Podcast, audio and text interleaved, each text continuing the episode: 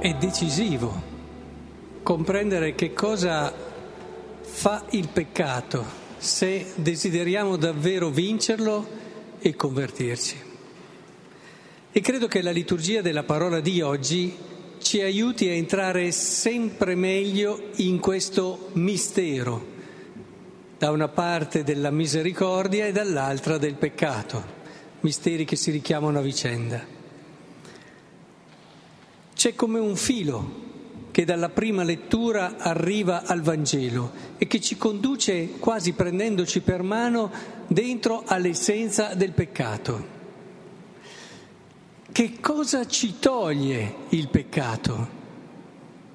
Avete notato già dalla prima lettura il serpente distoglie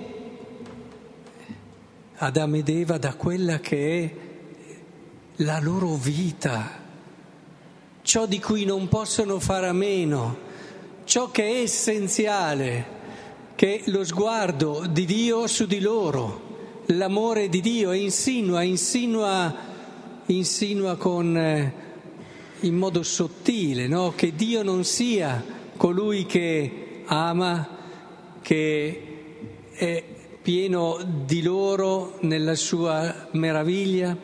Ricordate, abbiamo detto all'inizio della riflessione oggi pomeriggio come David Maria Turoldo diceva una cosa essenziale per entrare in ciò che vogliamo capire. Io non sono e mai sarò Gesù, ma sono questa infinita possibilità. Dio desidera veramente aiutarci a capire che noi abbiamo dentro il cuore questa infinita possibilità e che siamo una meraviglia. Questo è l'essenziale della vita dell'uomo, questo è la vita. L'esperienza di Dio, la vita di fede ci vuole portare lì, dove Teresa di Lisie diceva non posso immaginare che Dio possa amare qualcuno più di me, nello sguardo meravigliato di Dio, che ci dice non c'è nessuno come te al mondo, sei unico.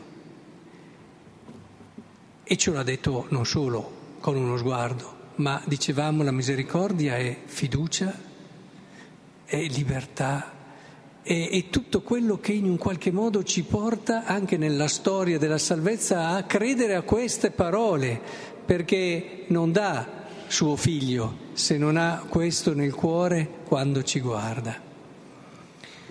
E cosa fa il peccato, la tentazione? Ci distoglie dall'unica cosa veramente necessaria.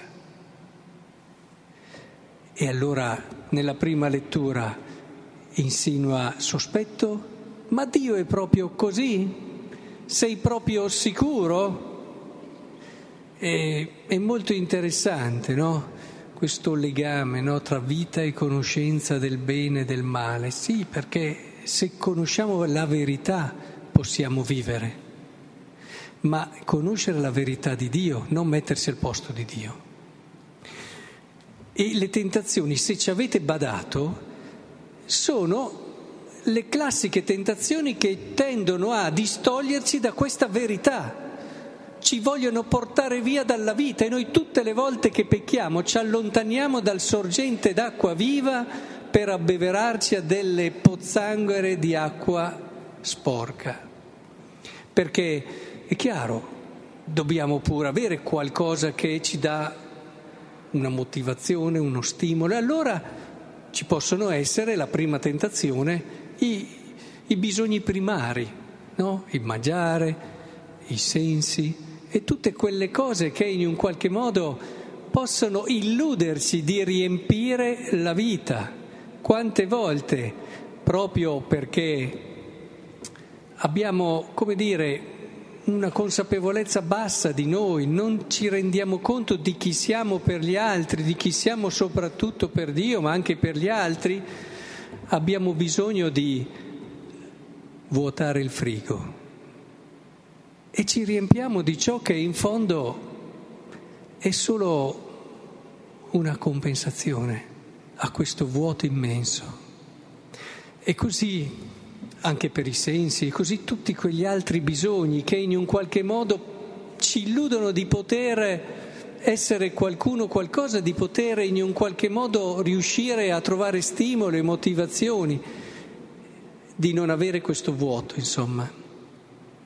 Ma poi dopo pensate a, alla seconda tentazione, dove dobbiamo essere straordinari, no? diversi dagli altri, avere cose sopra le righe e ci appoggiamo proprio per riempire questo vuoto su delle qualità, dei doni che in fondo sono stati fatti e dati da Dio, ma poi noi ce ne appropriamo e li usiamo proprio perché ne abbiamo bisogno, se no non stiamo in piedi, non stai in piedi senza questo sguardo di meraviglia di Dio, senza questo sentirsi per lui così con la fiducia il vedere un futuro promettente davanti a te. Non stai in piedi senza il respirare questa fiducia del Signore. Allora cerchi di appoggiarti su quella particolare qualità, magari estetica, oppure ingegno, o quelle altre qualità di simpatia, quelle altre qualità, ma qualsiasi qualità dove alla fine cerchiamo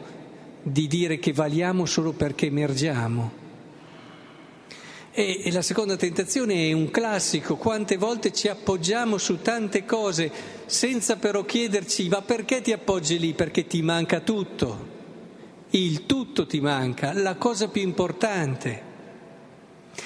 E se poi arriviamo alla terza tentazione, beh, questo, quando hai questo vuoto, una delle cose che cerchiamo di fare per riempirlo in molti, soprattutto dopo una certa età, è il potere, avere tutto, possedere, avere potere.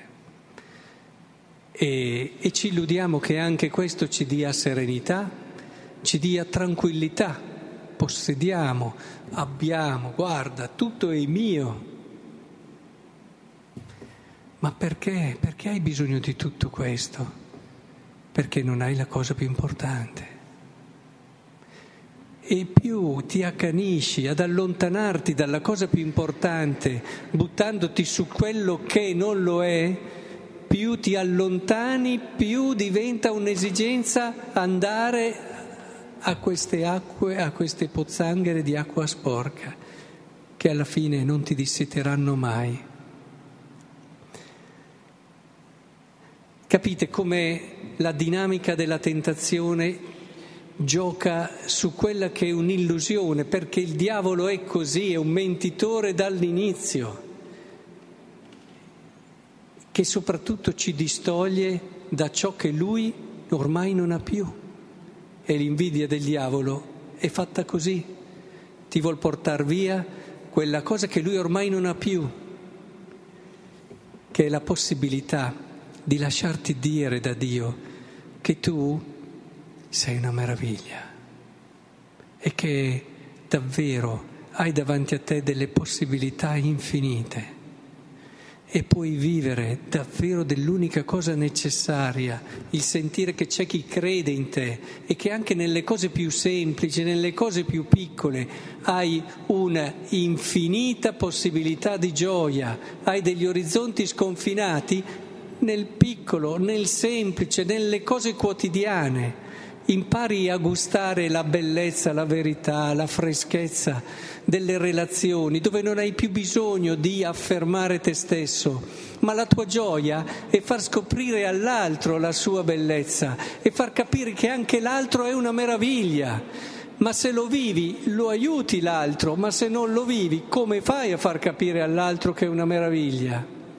E allora si innesta un circolo virtuoso, bellissimo, dove la relazione fa crescere Dio in voi, perché ci si appoggia su Dio e non su altro. Ci si appoggia sull'unica vera roccia, quella che alla fine, anche se arrivano i terremoti, anche se arrivano le burrasche, rimane in piedi. Nella vita non c'è niente di più fragile che appoggiarsi alle cose che dicevamo prima.